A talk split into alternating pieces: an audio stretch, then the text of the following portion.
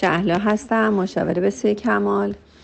دوستمون نوشتن که من ده سالی که با پسر خالم ازدواج کردم. عشق بعد از ازدواج خیلی عاشقانه دوستش داشتم و میمردم براش و اینکه خیلی آدم خوبی بود و با اینکه اولین سیلی رو در دوره نامزدی به هم زد بازم نتونستم پیش کسی بگم ترسیدم از دستش بدم و خانوادم بگن چرا جدا شو.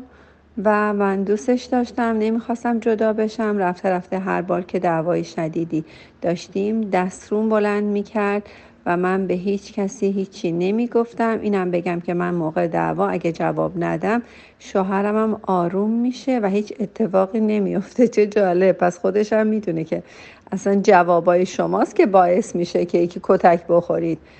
و من به هیچ کسی چیزی نگفتم. خب تا اینجا که خوب کاری کردی به کسی چیزی نگفتی. ولی کاش که لالم می‌شدی. به خودت هم چیزی نمی‌گفتی به شوهرت هم چیزی نمی‌گفتی. خب باشه. اینم بگم که من موقع دعوا اگه جواب ندم شوهرم هم آروم میشه و هیچ اتفاقی نمیفته. اما متاسفانه گاهی وقتا نمی‌تونم قبول کنم که جواب ندم. پس کتک رو بخور عزیزم. و مقصر دیده بشم. خب مثلا مقصر باشین چی میشه؟ انگار که تمام عمر به ما گفتن باید مقصر نباشی. انگار به ما گفتن همیشه باید آدم کاملی باشی. نمی‌خواد آدم کامل باشی. اجازه بدیم اصلا ایراد بگیرن ازتون. این اصلا رشده. این رشده برای ما که اجازه بدیم آدما از ما ایراد بگیرن. هیچ وقت از یه آدم مثلا دومپایه خیلی کمتر آدما ایراد می‌گیرن تا از یه رئیس جمهور. پس شما اجازه بدین که رئیس جمهور بشین. اجازه بدین آدم بزرگتری باشین که آدمای بیشتر ازتون ایراد بگیرن.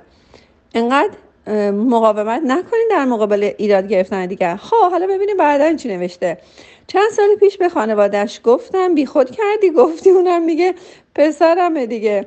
و پدر شوهرم قبول کرد که تکرار نکنه. وای وای وای وای.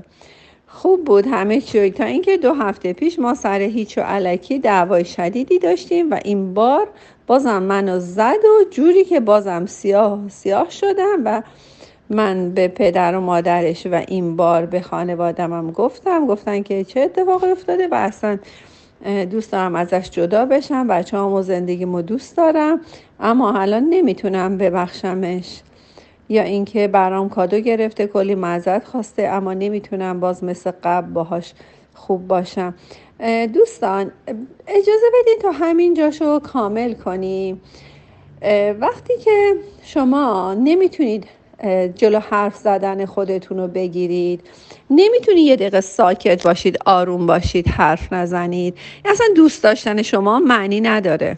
شما آدمایی نیستید که کسی رو دوست داشته باشین آدما شما رو دوست داشته باشن. تو اصلا نمی‌دونی زندگی رو دوست داشتن یعنی چی؟ زندگی مو دوست دارم یعنی چی؟ زندگی یعنی زنده بودنم رو دوست دارم یعنی زنده به زندگی رو دوست دارم. زندگیمو وقتی دوست دارم زنده بودن و اگر دوست داری اجازه آدما ایراد بگیرن فش بدن دعوا کنن. یعنی چی سیاه سیاه شد؟ یعنی انقدر حرفای بد بهش زدی؟ انقدر حرفای بد به همسرت زدی؟ کتکش هم خوردی. اون نمی‌تونه حرف بزنه اون کلمات نداره. در چه کتک می‌زنه؟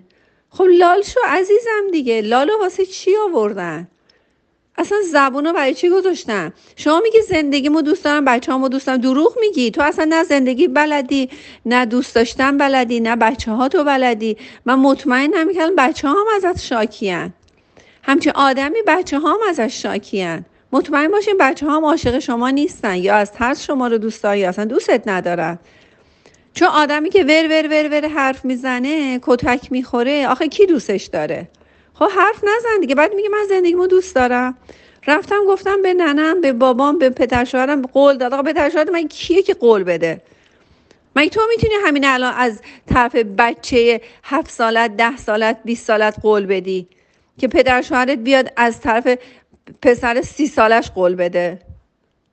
آخه چطور ممکنه یه پدر بیاد از طرف پسرش قول بده که دیگه حرف نزنه که دیگه کتکت نزنه؟ یه ذره کاراتون معقول نیست دیگه. در واقع شما زندگی رو نمی‌شناسید. زندگی یعنی زنده بودن یعنی نفس کشیدن